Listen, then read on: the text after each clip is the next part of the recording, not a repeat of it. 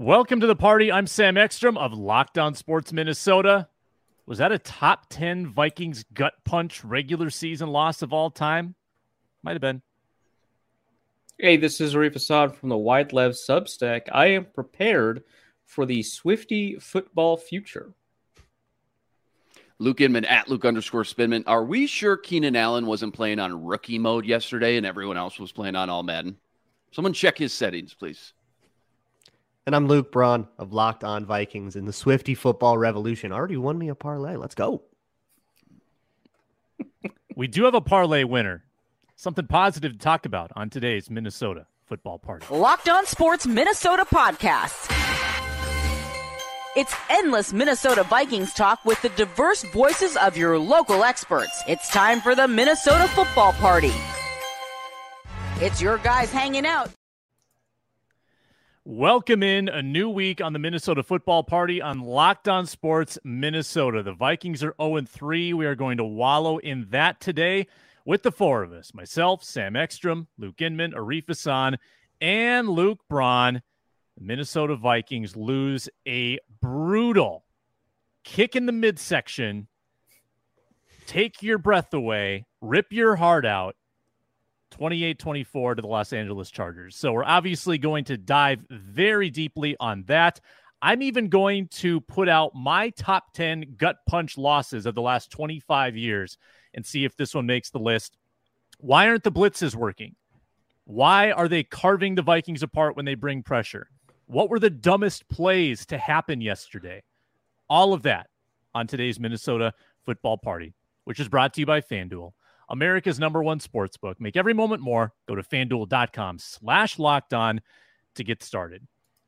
And for more of this type of content, please subscribe on YouTube on Locked On Sports Minnesota. We would appreciate that. You get not only this show Mondays and Thursdays, you get the Ron Johnson show and all the postcasts with Mr. Postcast himself, Luke Inman, hosting those programs. Yesterday's postcast was unbelievably lively. If you want to go back and watch that, on the Locked On Sports Minnesota YouTube channel. Also, subscribe to the audio stuff. Uh, this show is on Locked On Vikings feed, other content, including the postcasts on the Locked On Sports Minnesota audio feed, which you can find wherever you get your podcasts. Oh, that was brutal yesterday. That really hurt. That was a visceral loss 28 24. Luke Inman, give me the first word. What what was the dumbest part of that loss? That that really stunk. Yeah, that one hurts, man. I know we're going to get into like the most frustrating plays and everything else. Yeah. Obviously, the first two that you circle, though, Evans drops an interception. Uh, I think that trumps everything, turning into a touchdown. Like that's not like luck regression at this point. This is like straight. It's not like we went from oh we had so much luck last year to like now it's just like neutral. We're not getting good luck. That's such bad luck at that point too. And I, I also uh, the the red zone opportunities really stick out. When I just wake up this morning, I kind of reflect. The dust settles. I look back. First and goal at the three, nothing. First and goal at the three again, three points. First and goal at the six, nothing. You end up with three points out of those three opportunities. That was obviously frustrating. I know we'll pick apart the last play of the game, that sequence as well, but just it wasn't one thing, Sam, man. I mean, your offense puts up what, like 470, 480 yards. Um, you know, the turnover regression started to happen a little bit. It wasn't just one thing, though, and I think that's what's frustrating. It's hard to put your your finger on just one thing. If you fix this, things will look a lot different. Clearly, though, we know this isn't as bad of a football team as the record suggests. Yeah, same story after week three as it was after week two. Don't turn it over and block a little better, and you're a winning football team. But Arif, the Vikings are not. They are 0 and 3. Um, tell us how stupid it was for you. Uh, I mean, very stupid. it's it well, it's it's it's really annoying because it's like the Vikings are such a difficult team to cover because for every football fan, this is not unique to the Vikings fan base, but for every football fan, results they don't just speak louder than process, they shout, right? They yell at you more than you can in any discussion of process. So for example, on that Evans touchdown slash almost pick, right? There were three plays that occurred in the end zone or near the end zone where a defensive back gets their hands on the ball and tips it. two out of those three plays ended up in the hands of Chargers. One of them ended up in the ground. The other one, of course, was the interception uh, off of TJ Hockenson's hands. And the one that ended up in the ground was the near touchdown to Jordan Addison, right?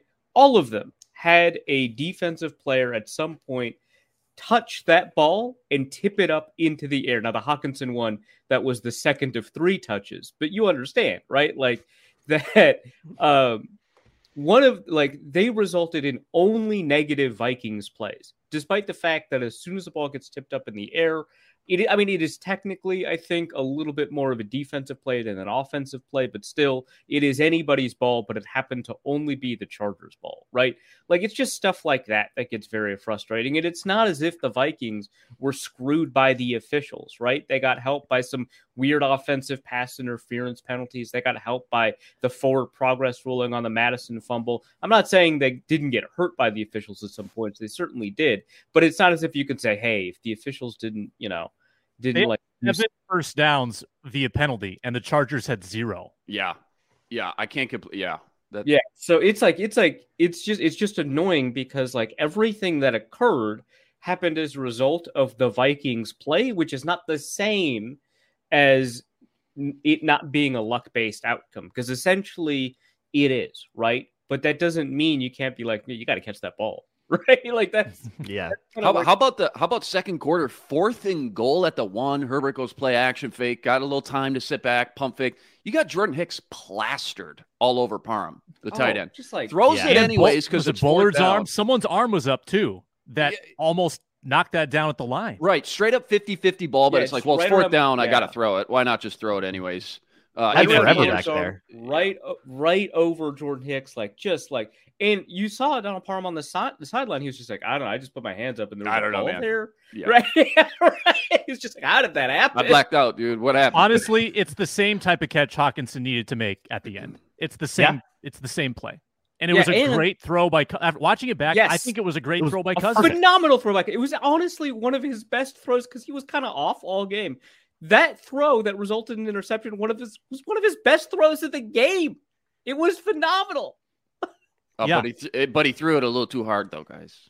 Come on. A- a um, are we are we of one Cousins. thousand percent positive? Just the way his his momentum was bringing him, it looked like it was going to be close if he was in or not. And I was worried that if he would have caught that, just like the Josh Oliver touchdown catch there, where it was like, okay, was he in for sure? Are you guys a hundred thousand percent sure that he would have been in? And instead, uh, you know, maybe some people were worried that like, uh oh, if it was that close, then the clock would have drained, and then the clock thing would have been an even bigger issue. I think after the game. Uh, I mean, the officials would have stopped care. it to measure. Yeah, hard to care. I think yeah. he, Hard to like. Well, he didn't though. So. Right. but yeah, I, I think I think it would have been Who fine. I cares? think it would have been Right. in. Yeah. But yeah, I think I think at that point the officials do like stop the clock and attempt to measure because it's in the final two minutes, so the officials can just. And they actually would then run ten seconds, wouldn't they? Because we didn't have any timeouts. Right. Oh yeah, with Oh, yeah, that's how the with Lions 12 lost the game. And that's what Yeah. I'm saying. That's how we would lose the game. That That that would have been even more. that, That might be been what the Vikings were sure that he attempting was to in. do. That's why I bring it up. I wasn't. I mean, I, I think sure. I think he was, but that would have been a much funnier way to lose. Yeah, for Yeah. sure. um, Here's the one yeah, that gets me. Yeah. Uh, first quarter, TJ Hockenson catches a third down pass over the middle of the field, just gets the ball taken away from him by a defensive back. Can this stop happening? Holy crap. That was crazy. first Osborn, Osborn. now and uh, Hockenson. as I, I, I don't want to give Osborn too much slack on that because it's still like a bad play. That thing hit you in the numbers and a D back ended up with it. on Um, the arm, but yeah. but uh, well inside the frame, right? Like that was fu- you catch that. Uh, but like Hockenson had a minute, like he had time to like actually tuck it, get both arms on it, and you mm-hmm. still got that thing taken away from you. Like when you get the ball taken from you, like I remember when Cam Dantzler did that to Ihmir Smith-Marsette last year, you got to just like sit down for a quarter. Like that's not okay to have a defender do that to you, a D back do that to you when you're a tight end. Come on, dude. It's like getting trucked by the quarterback. Like, dog. Yeah, it's not as if it- you got you got punched out as you were going down to the. He just like ripped it out. Like he just took it. Like, man, That, you that got Gilman, outmuscled that bad. Like, Gilman it- was it just- so physical in that game. that's to use yeah. a, a super old and tired cliche, in all three of the Vikings games, the other team has just wanted the ball more.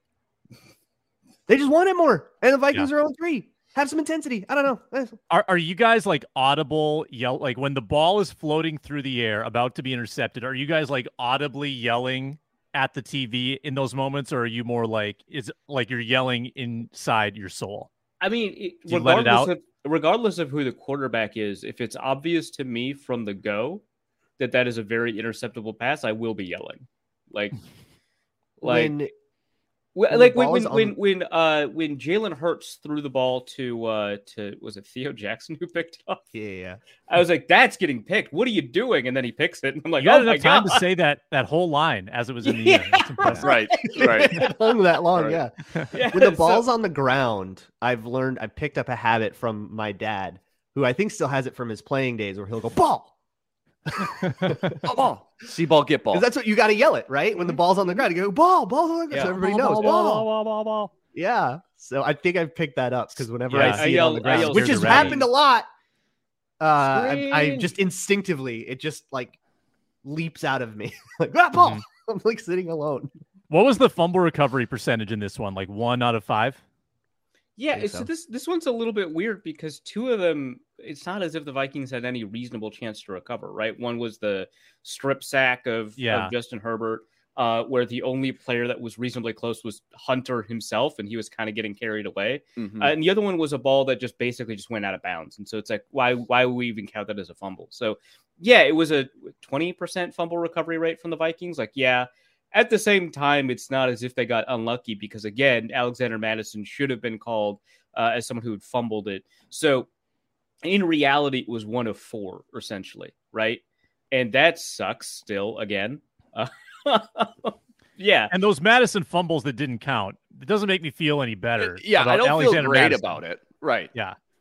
Yeah. Yeah. I mean, I, s- I still think that's, y- y- you got to start putting that on the resume under Mattison's weaknesses, does not hang on to the as, ball. as Yeah, we've I- learned, and we can't bank on like the officiating this. in the booth to like bail us out every time. Not that it was a bailout, but you know what I mean. Like right, the- yeah. Well, someone was like, Mattison hasn't fumbled this game, and I was like, that is not the point. Are right. you kidding right, me, man? Right. Like, if if the discussion is like, are are we worried about his ball security? The answer is yes. The fact that I think it was two, right? Because the other one he was he was on the he was definitely down, right? But the ball squirts out, and you're just like, come come on. We can't we can't even let it be ambiguous, right? Like, don't let the Mhm. refs, you know, Yeah. make the the decision for you, right? So yeah, yeah, he's I had down. one last week that he got away with because he was technically down, but he was, but it was like bang bang too. Right. Like, Yeah, dude. and it's look, like dude, this don't do guy that this year might fumble more than Dalvin Cook does, right? And Cook is not, you know, he does not hold on to the ball, wow, right? That's crazy to think about. Wow. Uh, Um, and- so is KOC just on Amazon this morning, just looking up new contraptions to hold on to the ball this week in practice, no. or what? Like, They gave Tom what's- Pelissero the little poker thing to do a Right. bit on the sideline and then fumbled on like the second drive. It's or like, is he dude, going through that stress and frustration of like, dude, where's the shipping package and label? Uh, I gotta send this back, but like nobody Yeah, ever right. sends their packages back to Amazon. It's like, well, just lost my money on that one. Let's talk about the the final sequence. Um, reading all the quotes yesterday, I believe them when they say that there was trouble with the communication. Cousins looked like he was in consternation. I also believe them when they say that the correct play was run and executed correctly. I think it took way too much time. Like that's my gripe with it is that they probably should have start like I'm okay if you're letting the clock run down. By all means, leave nothing on the clock. But that was a first down play. You have four cracks from the six. They did not leave enough time for four possible cracks. well, so I would have.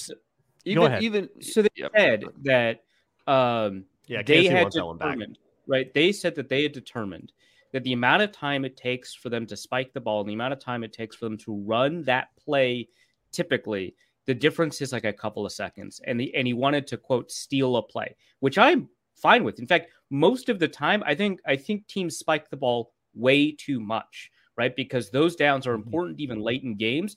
Time and downs both matter, right? And so he is attempting to get across hey we can steal a play it'll cost us a couple of seconds but the thing is like that's that's like worth it at like 38 seconds left right i think is is kind of where we're at right that's worth it right but the problem is they run a play at 12 seconds right and so and so when he says it actually would have been better if the headset had gone out completely like Mhm. That's a good point right because you have you kick into your process for what happens when there's no communication at all. Like probably Cousins doesn't try to get the play and he just runs whatever, right? He probably doesn't clock it still. He probably just runs whatever. And it might take, again, another second or two to communicate that to everybody. But they have a process for communicating plays in the two minute without having to huddle. That is a normal, every team does that sort of thing. Also, Vikings fans should shut up. That's part of it. They should just shut up when the offense is on the field. I'm sorry it's a two minute drill. Oh, I thought you meant generally. Oh, Which, oh, yeah. yeah. also. but like when the offense is like Peyton Manning does not have this problem, right? Like he had yeah. trained the Colts and Denver's audience to during a two minute drill, shut up. And like that's some of that is just, I mean, it's like 95, 98% on the Vikings, but like shut up. Right? like, like that's like that's like a little bit a part of like what happens when a team tells uh, you know, the mm-hmm. the stadium like what to do when the offense is on the field. So he like it, it, sounded like there was a little bit of trouble with the headset itself. It sounded like there was a lot of problems navigating that plus the crowd noise. And Cousins, for I mean, I don't think it was smart of him to actually say this, but when Cousins said, you know, I've got the ability to do whatever I want. I just don't want to do it that often, right? He's like, I can do whatever I want, right? I, you know, that that's what happened. The quarterback sneak against the Buffalo Bills, right? Which is mm-hmm. a fourth and one that failed. Um, you know, I just I don't want to make it a habit of it. And it's like, make a habit of it. own the offense. Are yeah. you kidding me, man? Yeah, like, yeah, you have been in the league for what a call. decade, yeah. like veteran leader. Like, no excuse. Yeah. You got to like, give okay, yourself at least three chances there. You you made you made a bad call, but it's like that was 20 seconds of time when you had 38 seconds.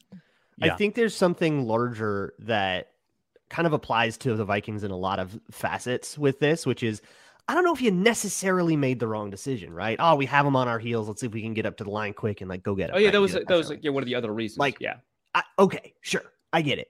Mm-hmm. Uh, and and maybe that's worth a couple seconds to you. Look, I get it. You want to blitz half the time. It's who you are. It's what Brian Flores does. Okay, get better at it. Get better at getting at doing the no huddle. Get better at executing your your longer plays. Get better at at timing out your your drop back passes so that Cousins isn't holding the ball so long he gets hit every play. Get better at it, Ben. get better at blitzing so that you can actually get pressure.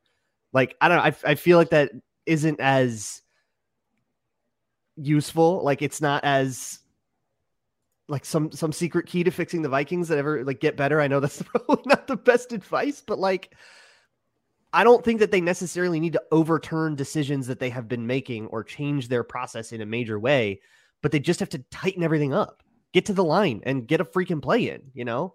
And if, if Cousins like is going to were hurrying in that moment, right? Like yeah, everybody like, was walking up to the lot. Like yeah. I was confused yeah. about that. If like if if Cousins needed to get a play in, all right, get the damn play in. You know, like get things communicated, get to the line quickly, and do it. I, I remember thinking about that. I think it was 2021. It was the Klint Kubiak year because they couldn't get to the line in time, and they took like a bunch of delay of game penalties and um like a bunch of weird timeouts mm-hmm. and stuff. And it's like, this isn't a play calling issue. This is like a huddling issue. The Vikings found a way to be bad at huddling. And it feels like the same thing. Like you're not, it's not wrong to blitz a lot necessarily. That's a valid strategy. And you play off man coverage to cover up some of the things. Like, sure, but get good at it then. you got to yeah, get pressure. Let, you got one sack on it. Come on. Let, let's read the Seifert tweet thread because this is astonishing um, like absolutely mind boggling. And I just got to find it. Just got to find it. Here we go. Flores blitzed 82% of Chargers dropbacks, second highest ever since ESPN began tracking 17 years ago. League average is 21%. Um, it's funny Herbert. is that the highest also occurred this week. Wink Martindale against uh, no the 49ers. San Fran. Yeah. Um, Unbelievable. Justin Herbert was 32 of 38 for 301 and 3 against the blitz, most completions attempts and yards versus blitz ever. So that's insane.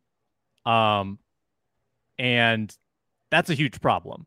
And it's been a problem now for like the numbers are only going to get more skewed with the top blitz rate and one of the lowest pressure rates. I haven't seen the PFF numbers on total pressures, but it, there's no way that it's going to be good. I thought they got pressure. I thought they were fine in getting pressure. Pressure wasn't getting home. and Herbert They- was they doing a great the job Chargers to work navigating. quickly, with Yes. which the Chargers could do. And and Yeah. that's like one part of the equation. I totally get that. Like they're going to the quick game, they're hitting Keenan on all these quick passes, you name it. Give some credit to like Justin Herbert is a stud. That offense, Kellen Moore, everybody. That's a really good offense, one of the best in the league. Uh, they're getting pressure, but they're not affecting the quarterback. Like what? Are, out of all those blitzes, how many times did Herbert get hit? Four, one sack.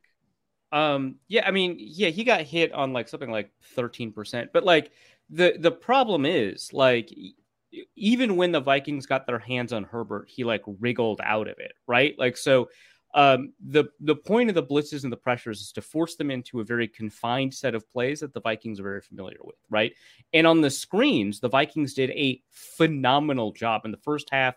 Herbert averaged 2.9 yards per attempt on passes behind the line of scrimmage. That did not get substantially better up to, I think it was four uh, yards per attempt by the end of the game. The problem, of course, is that one of them turned into a double pass to Mike Williams, who we just learned, you know, towards the ACL, which is very unfortunate. Yeah, Um. But uh, Keenan Allen's, you know, double pass, uh, that's almost entirely on Byron Murphy. Um, that's not a product of blitzing too much, right? Because in that situation, very often, regardless of what play you have called, you're only going to have one guy on Mike Williams in that situation, and that's Byron Murphy. And he just did not. And I thought, honestly, despite the fact that Keenan Allen got like 18 catches for 250 yards or whatever it was, I think Byron Murphy was was all right. Like he wasn't great. He had some pretty big mistakes, but a lot of that was just like good play. I wow. that was, was He got really beat on the very release hot a take. lot. Very That's, hot take. I, I, I think he got beat on the release a lot, and it led led Keenan Allen to be open a lot. But yeah, you come in, you made things out of phase, you made things contested, you made things hard. But yeah, like yeah, I'm not Keenan gonna Keenan Allen gets a pretty big dub there. Yeah, I'm not going to say that Murphy secretly had a great game, but I, I don't think it was as bad as like 18 for 215, you know, suggests or the 49 yard. Um, if you add in the 49 yard Mike Williams touchdown, which again, that was maybe Byron Murphy's worst play of the night, which is very unfortunate. But it's like the Mike Williams catch not catch that occurs at the, um, you know, where we don't have enough camera angles to determine if it's really like that's not a Byron Murphy play, right? Um, so yeah, I, I think that like for the most part, like I'm not going to say 80% of the time or anything like that, but for the most part, the blitzes were doing what they needed to do, and the Vikings were forcing the like it wasn't a sack, but it was a three yard play. You'll take that, right? Like I don't have an issue with that. So most of the blitzes were working, even if they weren't sacks, right? They just forced the, the Chargers into these awkward, bad throws. They just turned in some really high level, um, you know, individual plays that, that turned huge. Like, look, okay, so yeah, 215 yards, that's pretty bad. He averaged like less than 10 yards a catch. Like, that's not a bad place to force a top. What was like 11.9? It was it was 18 for 250. So yeah, you, you it was it was uh almost uh, uh, like 10 yards a target. It was like 125 yarder, right? That and that sucks. That was a great play, right? But a lot of those catches were were not that great. Like I know that he set the record for like 15 plus yard catches or whatever. I know that that's something that the coaches, but like most of the catches were not that meaningful. What I'm not saying that Keenan Allen secretly had a bad game. He had a phenomenal game, right? The Chargers definitely did a great job against the Vikings blitz. My point is more, it's not a question of whether or not the blitz necessarily went home the entire time. It's that most of the time the blitz did its job. The situations where the blitz did not do its job were catastrophic, right? But most of the time the blitz did its job. I'm not like I don't think 80% is a reasonable blitz percentage, but I don't think that the Vikings have a bad scheme. I think it's just like Luke said, you just got to play bad not even that much better. Yeah, it's not Yeah. even that much better. But you do got the Dean Lowry of it all. Yeah, and, Yeah. and, and two to that point, like, but that's just Harrison like- Phillips had a great game, by the way. Yeah, He's had a lot of great again. games. Um, but that's just the definition of a blitz, though, right? Like when it doesn't get home, when it doesn't do its job, it's usually catastrophic. Yeah. It's a chunk This play, no matter what. Just at where minimum, we live. At It's minimum, just, it's a chunk it just play. comes with the territory of being a team And, that and blitzes and a lot. Vikings There's one-on-ones, hard situations for your one and a corners, half which is percent better. They would have they, the blitzes would have been amazing. Yep. Right. Which It- I think is feeding into like your Byron Murphy take, where it's like, yeah, okay, he lost a lot, but it's maybe not concerning because he's on an island all the time. Right? Yeah. yeah. Like that's really hard to do. And if the blitz gets picked up, corner on an island is just not going to be able to cover for that long. So if he Justin Herbert gets time in the pocket, you're just going to find somebody. And going in, this was just there were just always going to be games like this where they figure it out and then they find the counter and they put up 400 yards through the air. They're just it, it's part of it. And But- then there are going to be games where the offense totally crumbles and falls apart and they score 7 points and we're going to look at Brian Flores what a genius. The volatility just kind of comes with the territory and I think that's the best bet you have when you have people like Dean Lowry on your starting lineup just kind of eating up a roster spot. I, I just find it interesting that they they chose to double Tonga down inactive. Ugh. against Herbert, where uh, and he's been a top ten QB He's been good against by the Bills, passer rating against pressure in his career. I just find it interesting that they chose to go the extra length from 50% to 80% in this particular matchup against a guy with elusiveness, with a rocket who absolutely uh, can pick you apart. And he did.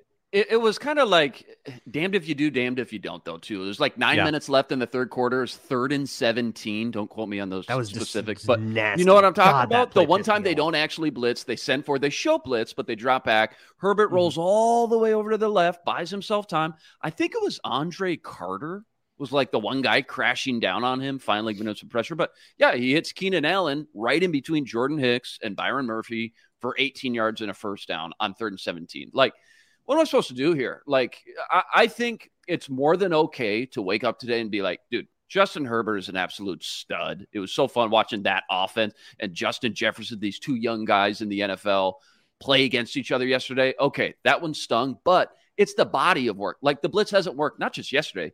It didn't really work versus the Bucks or the Eagles. I think that's some of the frustration I'm hearing from some fans, like on Twitter and stuff. That it's like it's not just we played Justin Herbert and they figured out a way to combat the blitz and the pressure. It's been all year we haven't gotten home. Yeah. Let, let's get a word in from FanDuel. We're going to talk about our FanDuel parlays in a little bit. I also want to reveal my top 10 regular season gut punch losses, and we'll see whether this Chargers game made the cut.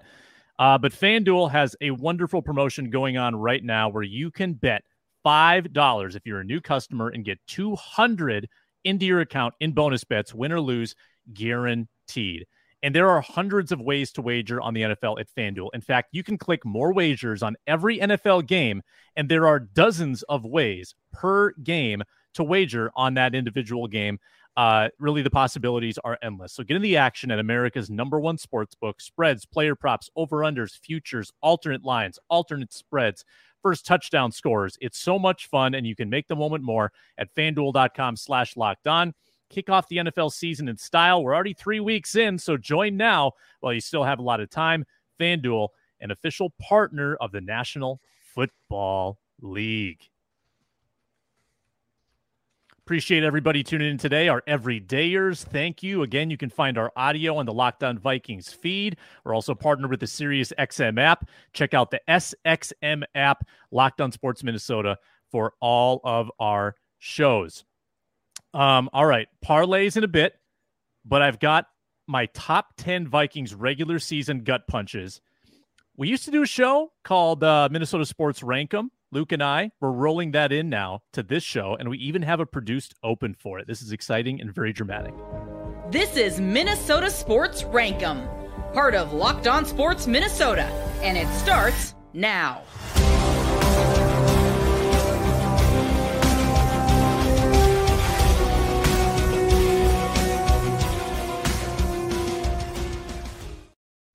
Very Avengers. Don't Yeah, you guys just want to go to battle music. now? Okay, we had the same. Yeah, Yeah. it's like Damn.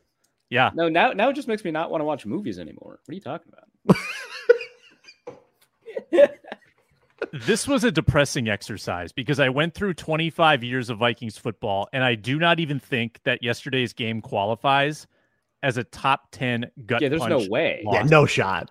Now, this is my top 10. This goes back to 98, regular season only. Number one, I think, and if you're watching on YouTube, you can see it on the screen. Number one is Nate Poole back of the end zone against the Cardinals. Number two, Antonio Freeman in overtime Oh yeah. Lambeau.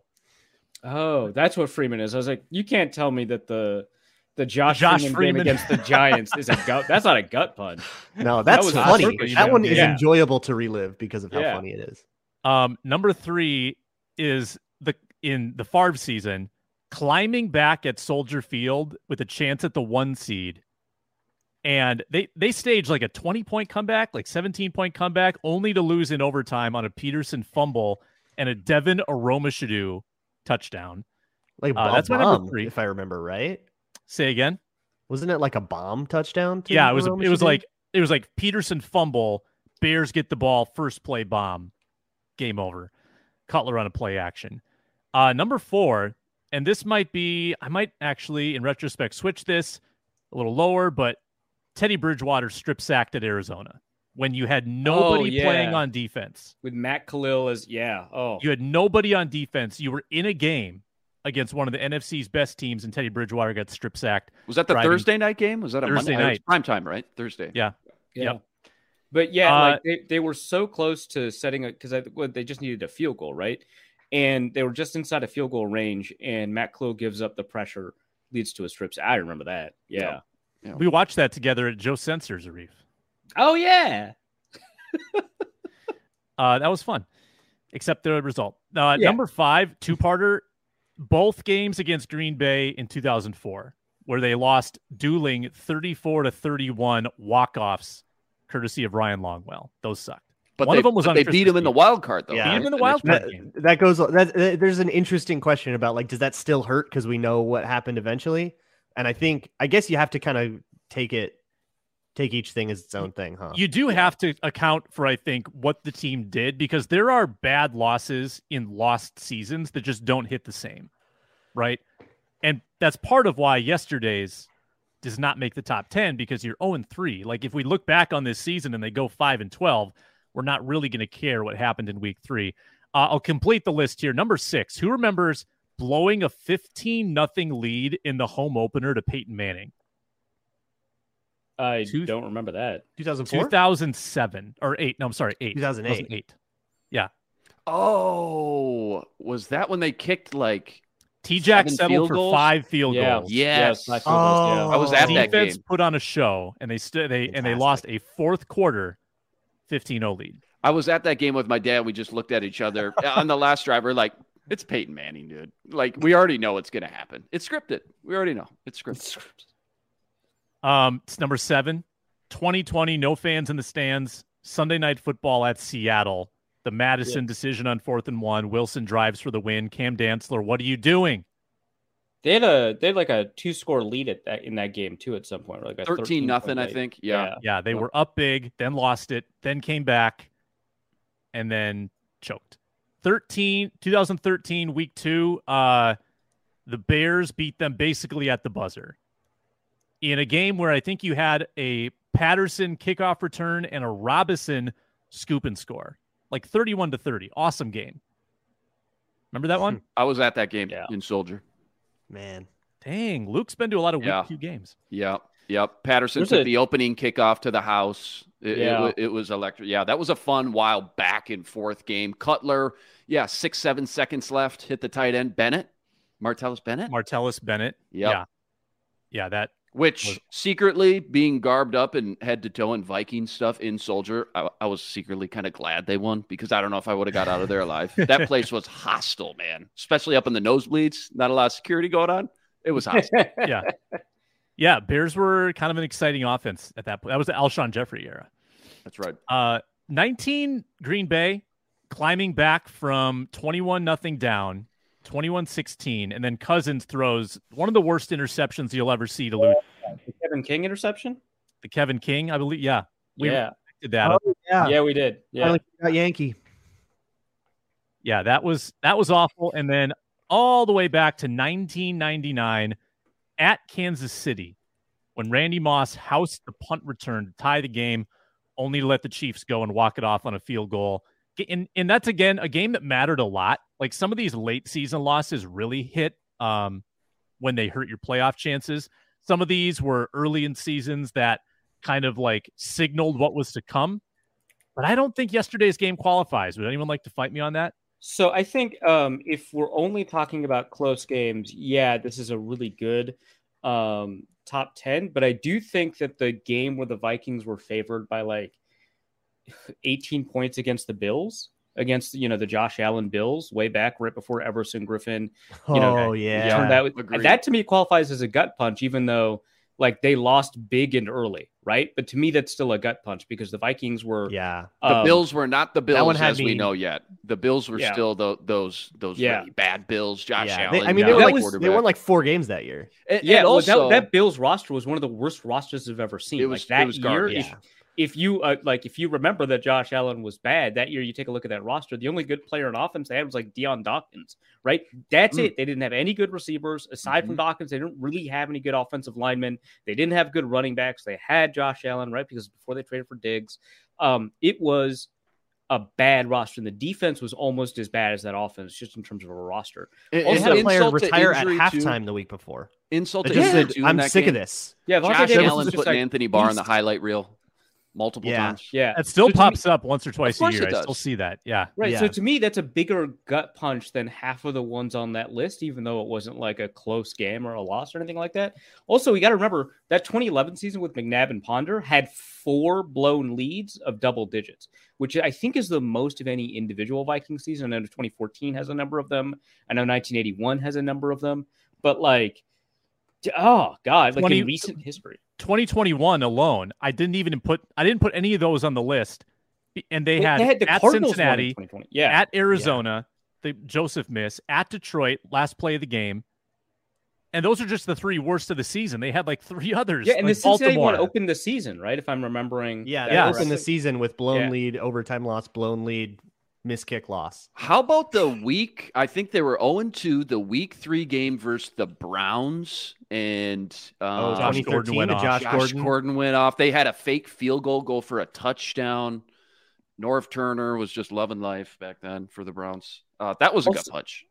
Also, uh, I think this is also in 2011, and I don't think it's on their list of like biggest blown leads, but the one against the Tim Tebow Broncos, like because that went that went into overtime, and They bl- That they was- blew um, a bigger lead against Detroit that same year, earlier in the year, and lost to yeah, did that? Uh, Yeah, that, they lost that one in overtime as well. Yeah, well, I mean that was a year where they kept on like they they kept on grabbing these big fourth uh, first quarter leads and then just Yeah. blowing them. And it took like a 28 0 lead against the Cardinals for them to manage to build a lead large enough not to blow it. I remember that year. Yeah, that was crazy. And and and everyone watching was like, is 28 0 enough? Are they going to, is that enough? The first quarter was 28 0, and, and Viking fans were like, boy, yeah, this one's tight. I don't know, man. We might be sweating this one out. yeah, I this don't know, one's tight. Yeah, but it, what was it like a, a 26 or 23 point lead against the Lions? They they rally back to force overtime and then win in overtime. And you're just like, oh man, I cannot believe we gave the Lions optimism. Wait a minute. How about the Ravens game? That that the classic The- the last five, four six- minutes. Toby to me, that one's not a gut punch. I mean, that one's a Oh, close I game. forgot They about that. one. Right, that's not a gut punch to me because it was pure entertainment. like like they they sh- they shouldn't have gotten back as many times as they did so it was like house money by the time they lost at least to me right i was just like wow patterson was going to throw the ball and he scrambles for like 60 odd yards in the snow this rules more of this What was that 2013 Yeah, that was people awesome. mostly Dude, love like, reminiscing. Like we lost, who scored cares? That was four awesome. minutes. yeah so like I, to me Uh, that was like a gut punch it was like five lead changes in the fourth quarter in the snow but it's just like you weren't supposed That to was be more in it. entertaining than gut punch for sure. No, I agree. It didn't with you. mean Um, a lot because they were really it's true. bad. that's that- true too yeah it did mean a lot yeah. Um, Yeah, so it was a, it was a stomach. lost season, anyways, for sure. Um, you Can I throw one just, out? Just thinking of the Ravens, just real quick. Sam mentioned that 0-1 season where they started a uh, loss against the Bengals, uh, the missed Greg Joseph kick at Arizona. They also lost to the Ravens, I think it was week six, week seven in overtime as well, 34 31. That was a fun game as well. Not a gut punch, Yeah. but it just got me thinking about the Ravens loss. Lost a 14 point lead in that game too. That's right. Ron? Can I can I throw out uh, a, a vintage one from before your cutoff? Yes. How about 1995? bengals Uh, Patriots? no. rough that we came up with two different ones and that wasn't either of the ones we came up with I might have the year Love wrong. the Denny era. Uh, that was an eight and eight year. The only outside of the year he got fired, the only Denny year where they didn't make the playoffs, and it came down to Week 16 against San Francisco. They fall down 27 to 10. They fall into a 17 point hole and they battle all the way back, tying the game up in the third quarter. And then uh, they the the 49ers kick a field goal, the 49ers score a touchdown, they fall behind again and the Vikings are again trying to make a comeback. They kick a field goal, bring it to within one score. The 49ers get a uh, get the ball back and then go on a 17 play drive to kill the clock, thwarting the comeback effort and eliminating the 17 Vikings. Play. What, what are we talking? So- Steve Young, Jerry Rice. Uh, It was a bunch of incomplete passes, which I don't. I'm not. I, I'm not sure I entirely understand. Uh, but it eventually went into just running and the Vikings taking timeouts and getting a whole bunch of first downs. So, so the, the one I wanted to bring up was uh, the Bengals one from 1995. The Vikings go out to a 24 3 lead. So they had a 21 point lead at halftime, right? Um, and then they don't score another point, right? So uh, in the in the third quarter, they end up scoring two touchdowns, 14 points. Uh, Eric Bieniemy is carrying the ball. You know, oh, hilarious. there you go. yeah, yeah. Um, so uh, so it's it's 24-17 at the top of the fourth quarter. Uh, and then Jeff Blake leads two comeback drives. One of them for, and remember, this is 1995. He sets up a 51 yard field goal attempt. No chance. In in 1995, no chance. That's like 61 now. yeah, right. Exactly. Jeff Of course, Blake it goes has in a against the Vikings. Jeff Blake finished. So, so this is like Warren Moon, right? This is the Warren Moon Vikings. Warren Moon finishes with an astounding passer rating of 96.5. Because again, 1995, it's a killer passer rating. Yeah, Jeff Blake finishes with a 69.9 nice passer rating in a comeback win against the Vikings, where the final drive is, like I said, is this 51 yard field goal that uh, only gets set up because the Vikings just cannot get out of their way and they keep throwing the ball with the with a lead at the end and stopping the clock. Like it's like it's Do you, and nine. do you guys ball, realize between a they Reese the ball, game third and then Luke's game the ball? that happened in back to back weeks? Those were the final two games, week Final 16 and games 17. fall to eight and eight. Yeah. Um, Wow. let me give you my, and this is the one I was thinking of 94. By the way, that was a nine minute drive to end the game for the Bengals to set up a 51. How do you like? oh my gosh, like the they- nine they- minute drill. Insane. Yeah, they, Those they Denny drove- defenses were special. Yeah, they drove um with 30 um they drove 60 yards in 9 minutes. Not bad. How? Not bad. Um, I'll, I'll try to top it with this Patriots game. Vikings lead 20 to nothing. Wait, is this 95? This is 94. Okay. Vikings up 20 nothing at Foxborough against Parcells and Bledsoe. Sound familiar? They don't score again. Patriots rattle off 26 in a row to win in overtime. Drew Bledsoe, 45 of 70, 426, three touchdowns. What? 70 spear- in to spearhead the win. 1994? 70 70. What? They had, oh, I got the box score pulled up. They had 12 rushes that game. Two of them were fr- from Bledsoe, so they had real 10 real runs that game. That's insane, man. Unbelievable. Fun. Okay, I just Um, I just realized the Vikings ran a 1 minute 13 play drive at the end of that Bengals game. 1 minute 13 plays. Fascinating. How? Was this, With the was this lead. Bob Schnelker? How? Was this Schnelker's fault? Uh This would have been after Schnell. it was after Oh. Schnelker. Yeah. This was Billick? Billick, probably. Yeah, Yeah, that would make sense. 95? Yeah. 95. But yeah, I just Yeah, like Billick how? and Dungy. Well, because they because they were addicted to throwing the ball. They had Warren Moon. They were addicted to throwing the ball. They also had like two penalties that put them back. Um, uh, and uh, Yeah, like, that's got to be penalties and incomplete passes. Okay, yeah, and I the see two defensive it's a lot of a fresh it's a lot of like- incomplete passes. There's um two penalties that so so uh, first down, second down, first down, second down, first down, second down, first down penalty, first down penalty. So it's like first and, and twenty, uh, and so they have to throw it, and you know they they miss a line, so they call their own timeout. Is there Bengals anything better than reminiscing about No, the 30-year-old Vikings call the football? timeout because they miss a line. I, oh, I, I got it pulled up. I see both Bengals and the Vikings. The, Bengals, the Bengals also call the timeout, but the Vikings But calling a timeout on their kill the clock Correct. drive Yeah. is And, like, astounding. in like 20 years, there's going to be a I don't know, like a talk cast. I don't know what they'll call them in 20 years about this Chargers game. Going, okay, you're never going to believe this. Two different times there was a tip, and they both ended up in the hands of a Charger. Record scratch. Hey, a You're third time it how ended we up got in the here. hands of Jordan Addison. He just, you know, didn't. wow. Why did 31 seconds go off the clock between that that first down conversion and then the interception? Yeah. The internet will be Um, way more regulated. There'll it'll be really hard to find replays. Oh, good. Yeah. You'll have to pay to like watch old highlights Yeah. on like the NFL YouTube You account. have to pay like per yeah, Yeah. per YouTube video. So who's who's going to get the subscription and then borrow us their Share the password. They'll have Oh no, they'll be they'll be Probably very good really at good cracking down protections on against password that. sharing. Yeah. Yeah. Netflix is leading the way. Starting the trend. Yeah. let's uh let's circle back to the here and now as fun as this is and uh we'll just we'll, we'll entertain the the cousins trade talk people are talking about it might be nonsense but we will uh we will indulge uh after i just remind folks to subscribe here at locked on sports minnesota find us free and available wherever you get your podcast check us out on amazon fire roku sirius xm app and soon coming to the news on app a 24-7 live stream very very exciting news here at Locked On Sports Minnesota. Um, all right. Kirk Cousins to the Jets. Everybody's floating it. Now, I mean, the Jets are pitiful, miserable, awful. I did something really dumb and I bet on them in our parlay to score 17 points. What was I thinking? Against Belichick?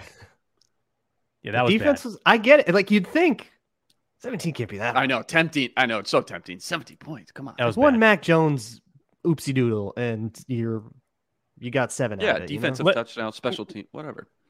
Let's ignore the finances of it. Let's just focus on this question. Would Kirk Cousins waive the no trade clause? Because it starts and stops there. So if a trade is in place, and let's fast forward a couple more weeks. Let's say the Jets are now the Jets have to feel like they have a chance too, right? Like if they're one and five, they're probably not climbing out of that. So if they're two and three, and the Vikings are zero and five, and trade is on the table, uh, Luke, is Cousins green lighting that trade?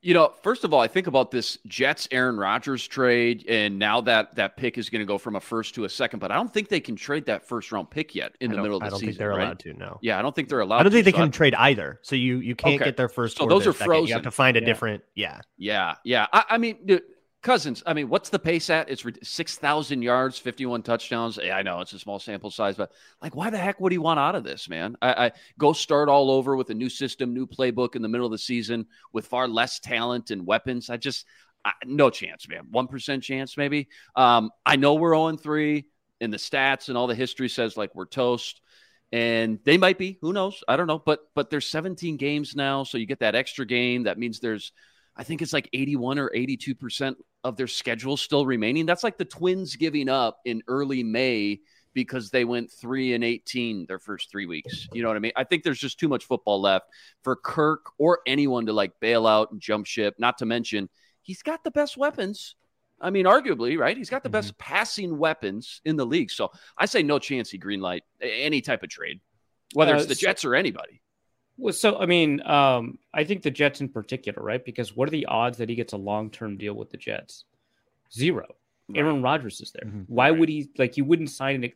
I think any place that you float for Kirk Cousins being traded to, there needs to be of the, some viability for a long term extension, a long term, fully guaranteed extension, by the because it's Cousins, right? So that's ground floor. That's where you have to start, and I don't think that that's happening. But also, I don't think the Vikings are doing it, right? Like, yeah, okay, yeah, they're 0 and 3. They still have a chance to make the playoffs. Like, no matter what you say about, you know, how pathetic you think this team is, and maybe you're right, or how, you know, impossible it is to make the playoffs from 0 and 3, and maybe you're right.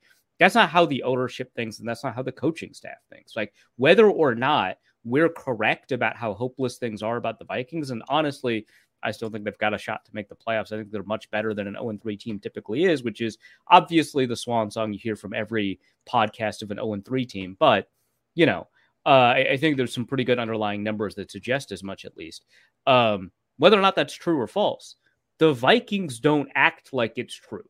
The Vikings have historically, and especially under the Wilfs, made sure that they are always competitive, that there's always an attempt to make the playoffs, to always be in the mix. And right now, even at 0 3, there's a possibility they can win the division. There's a possibility that they're in the mix, right? I don't think that they're willing to give it up. And I think that you'd have to get basically to the trade deadline before they're mathematically eliminated, before there's a possibility that they're mathematically eliminated. And even then, I don't know that they would trade anybody, but also by then, the Jets will have had to have made their move, right? So I, I just don't mm-hmm. think from a Cousins perspective that he'd want to do it because there's no possibility of an extension. Um, from a Vikings perspective that they'd want to do it, or I don't think it even makes sense, right? Like even if it, even if both the, even if both Cousins and yeah, I think even if both Cousins and the Vikings were being irrational, I don't think they would be in this situation. You got to compete. You got to try. Yeah, and there's so many. Of, yeah, go ahead. Go ahead. There's so many deadbolts on this yeah. that prevent it from ever happening. There's uh the the first and second round pick for the Jets being frozen, which means you have to either settle for 2025 picks or you have to say, yeah, we'll do it for a third. And it's like now you're not getting your value.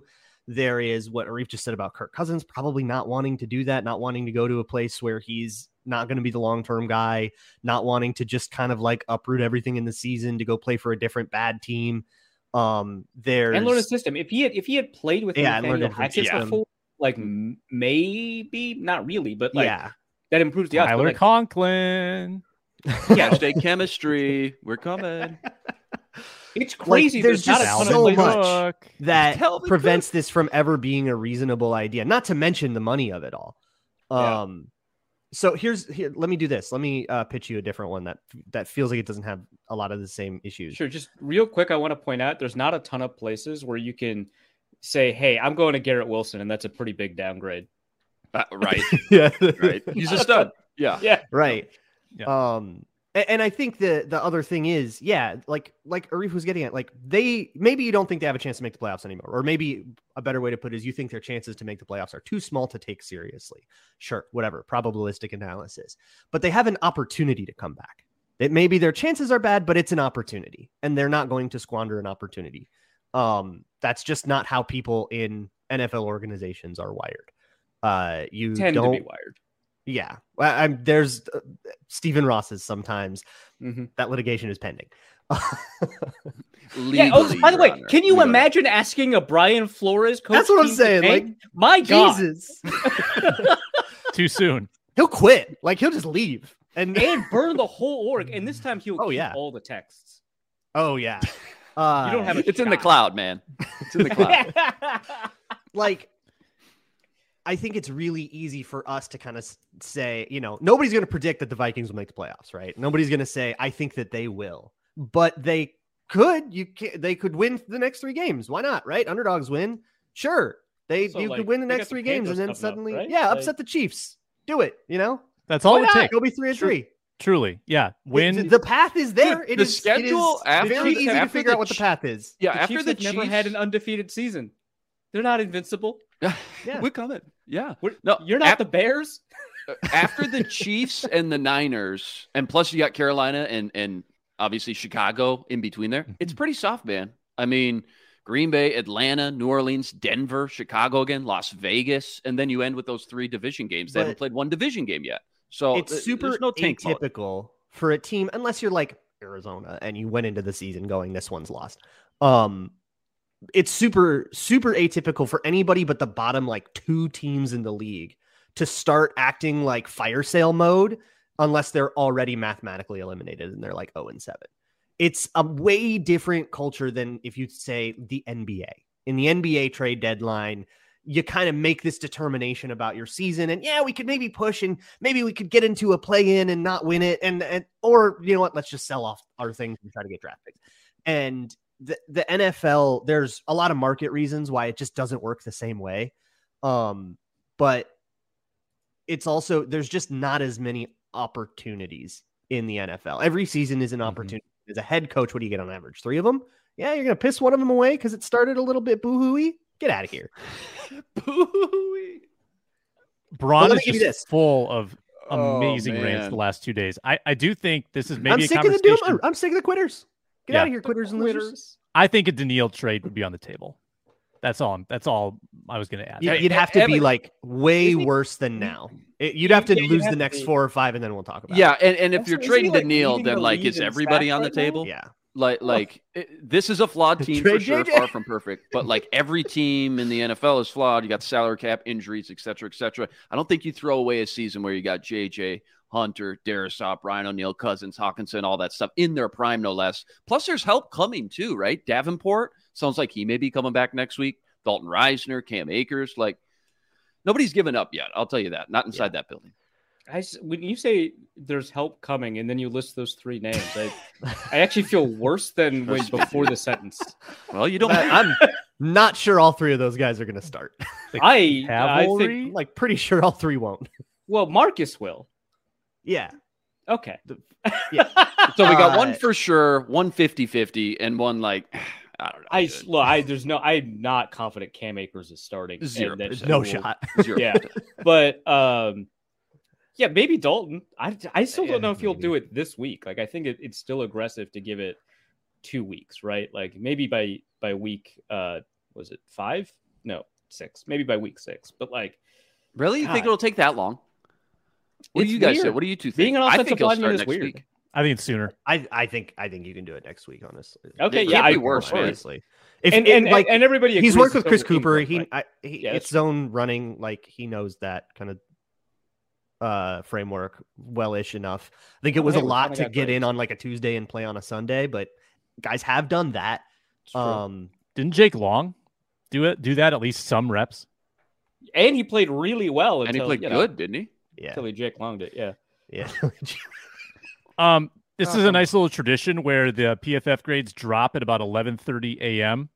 Yeah, so under pressure only 26.5% of the time. I disagree with that. I think he's under pressure more often and just got out of it. But guess who was under pressure happens. 20 times? Kirk Cousins yeah, oh my gosh. hit seven more, um, which is not the same number ESPN had. So I don't know how it all gets calculated because they had 13. I think they have different timing standards because I, I think that'll come Yeah. down to at what point did you hold the ball like long enough where it counts as you didn't get pressured. Yeah, they, they've uh, they have 18 dropbacks under pressure, 32.7% dropback. That doesn't sound right. It sounds like he's and I think E 40. ESPN just does like, did you get a yard away from the QB? Where PFF doesn't Yeah, I- hold these, like hard these and fast. PFF pressure numbers are very weird to me for this game. Ed Ingram, the third Ed Ingram, highest both PFF six- player on offense. But six pressures allowed, and his pass God. blocking grade God, was yeah. abysmal. oh yeah, his run JJ, blocking grade is phenomenal. Ezra. Which you know, I guess. Uh, yeah, I actually uh, on on some of the successful runs in the first quarter, I thought he was losing, and Mattison got out of his way. So this is that's just kind of interesting. I didn't really pay much attention to his run blocking after that, but like that that is an interesting set of grades for sure. Byron Murphy, your MVP, gives up 10 of 14 for 185, 15 yards, average depth of target, which seems uh, kind of downfield, and a 41.1 137 passer rating. 41.1 PFF grade. Darrisaw, Osborn, Hockenson, bottom three on offense. Okay. Okay, so I actually um, thought Brown and Neal had a very bad game, and nobody wants to talk about it because we all love our tackles. Um, I'm very, I don't know if, if glad, but I, I feel justified in that he did not get a very good grade on this game, but it wasn't as bad as I thought. You know? hmm Ivan Pace Jr. balls out yet again.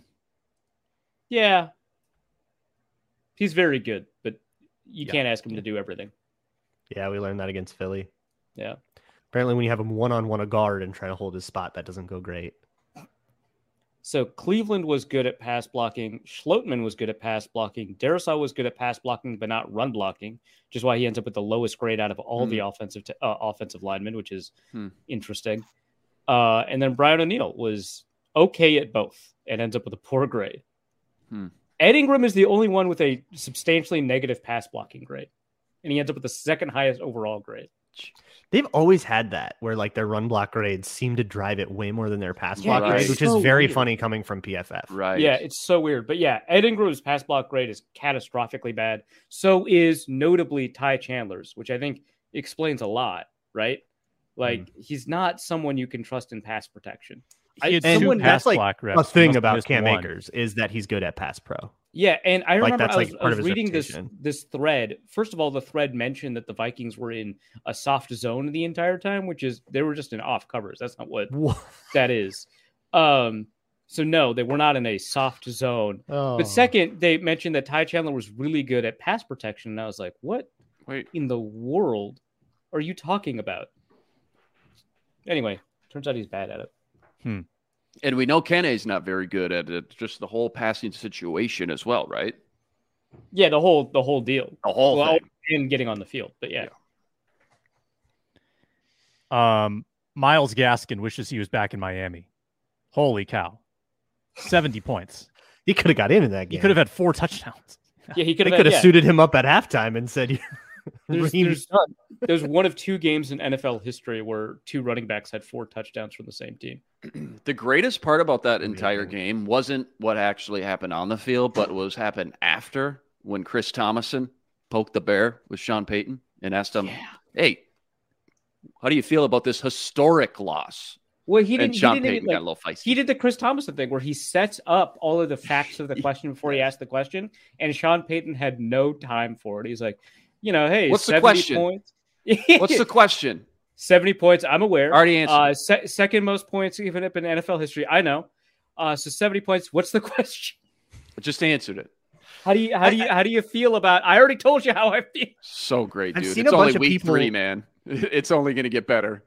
I've seen a bunch of people be like, "Man, I wish Tomasson was in the in the locker room or in the in the press conference after this Vikings game, or I wish he was there to ask McDaniel's about you know kicking that field goal." It's like, no, no, no.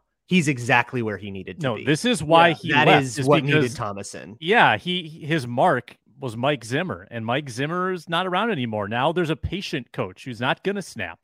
He needed to Yeah. And find. you know, Mike Zimmer has told Sean Payton about this this reporter that's coming to oh Denver. yeah, 100%. 100%. yeah. No, this is you're absolutely right. This is in. Let's enjoy this from afar, um, because Payton is. After reading that feature on him that um, Wickersham did, I just find him to be such a compelling character. Sean Payton. Even more of the s- league. Uh, parlays via FanDuel. We have our first winner, and his name is Luke Braun. Chiefs minus 12 and a half. Jefferson TD hits at plus 260, 100 bucks. Puts him This in is first my place. Jefferson Rager moment. Well done. Arif could have had it. Well done. Well done. Arif, you can win tonight with Eagles minus four and a half and a Hurts TD. Inman, you missed on the Olave touchdown anytime. 10 And catches. missed- He had a- He's got he had a like 30 catches this year. too. Get in He the end zone, great man. Wait, he didn't get in the end zone? Yeah. Told me. I, I nailed my Patriots minus two and a half. That was a breeze. No problem. He, he had this, he had this astounding one arm catch, Yeah. like way out ahead of him. He extends it out, right? Grabs it, walks out of bounds to the two. You're killing me.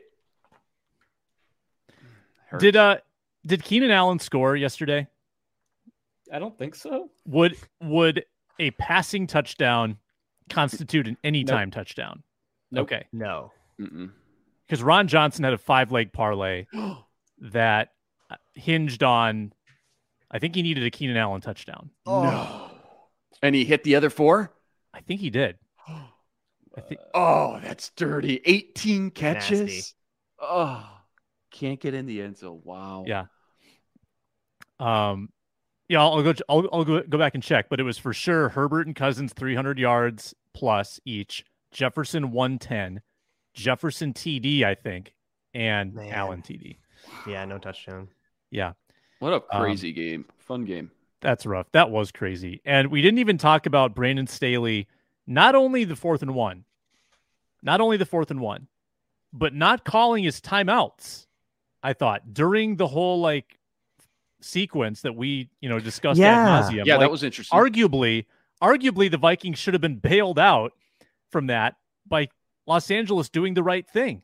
Mhm. Wow, saving the themselves process of time. that is insane because you're trusting your defense, and it's like the worst passing defense in the league, and you're just trusting them. And you're guess- you're like Well, your it worked offense- two other well, times earlier in the red Yeah. zone. Your offense Got a offense has tip drill been, interception. He saw it coming. but your offense has been moving the ball at will. Like you, you feel good if you give them 30 seconds that you're going to get into field goal range, and they would not have left themselves that opportunity. So Staley and you're not going to miss a field goal public in US Bank Stadium. logging. Right. You got to know about Yeah. that. Yeah. You can't be a Chargers Kicker quarterback kicker. or a Chargers coach and not intimately know all the curses. Yeah, poor preparation on Staley's part. Did Arif? Did you? uh What'd you think of the? I haven't seen any of the bots like tweeting out what the the play was for Staley on the fourth and one. But what what do you think of that move? Uh, the bot said go for it. Makes That sense. was crazy to me. The bot said go for it. So, like, the thing, of course, is that if you go for it and succeed, you win the game. If you don't go for it, you still have an opportunity to prevent the Vikings touchdown, right? Like, that's the that's the, Yeah. basically the reasoning behind it, right? Um, is that whatever the odds are of going for it, you those are the winning odds plus whatever odds the Vikings don't score. Um, personally, you know, despite the the str- and it was a strong go for it from the bots. Personally, I I would have I would have ignored the bot in that situation. And you know me, I'm a I'm a I'm an Mhm. Android, right? Big I love bot guy. numbers. Yeah, Big big, bot bot, guy. um, I would have punted. Um, but yeah, like I I get it, and I'm a little bit more sympathetic to it, but it's just like, Hey, oh, what the, what the bots say? What the bots say on KOC's fourth and six? The cojones to go for that. bot said go for it. Okay. Um, Alright. which also I wouldn't say surprised me, but I, you know, um, I don't think it was as strong a go for it as the fourth and one. for and if yeah, I get it for sure. He I, I could've think tried kind of for the same reason. I would. I don't want that defense on the field with the Mhm. game on the line, and I will absolutely try to seize an opportunity to prevent that. Yeah, If I'm punting it away, I don't think that that field position goes very far because my passing defense Mhm. sucks. Um, I asked uh, Sam and Luke their feelings on this yesterday on the postcast, but Arif, what what was your emotions when KJ Osborn dove into the end zone that was so. and you cool, saw that ball explode up into the air and like into the stands? Where you're like, no way, That was it's uh, he- fine, right? No, Like he, no, it, it was fine. it's, it's super sick now, but there's a moment where you're like, a half a second. Yeah. Yeah, I get it, I get it, but like, man, he needed that. yeah, You needed yeah. that. I mean, this is a Thursday conversation, but I mean, Addison continues to to outshine as a receiver. I see the the benefits Osborn of the was run blocking. A killer run blocker. the Yeah, run he was. blocking Yeah. is outstanding. He was. that that bubble Yeah. screen they did behind uh, Jordan Addison as a blocker. I think we got why uh, maybe Gages get more reps. yeah. I, I do feel like really good about my preseason prediction that Osborn has more snaps and Addison has more yards. I feel. Oh, that's right on track right now. Yeah. Oh, you, you, you're nailing that. Yeah. But man, That'll be a he block. Thursday conversation for sure. Uh, we'll get Ron Johnson in the mix. We'll preview the Adam Thielen grudge match and maybe an Andy Dalton. Another week for Andy Andy- Dalton. Oh, Jesus. We can't We get had rid of that. guy. Luke had that in London last year with the double doink. Um, that might be the Vikings' ticket to a victory. We'll talk about that next show on Thursday. Before then, Ron Johnson on Tuesday. Uh, Luke and I will have the mailbag with Reggie on Wednesday. So plenty more content to come here on Locked On Sports Minnesota. Thanks, Arif. Thanks, Luke Braun. Check out Locked On Vikings. Check out the Wide Left Substack and check out all of Luke Inman's work on the postcasts. Go back and watch yesterday's. It was heated. I'm Sam Ekstrom saying goodbye for today on the Minnesota Football Party. Hopefully, better news next week.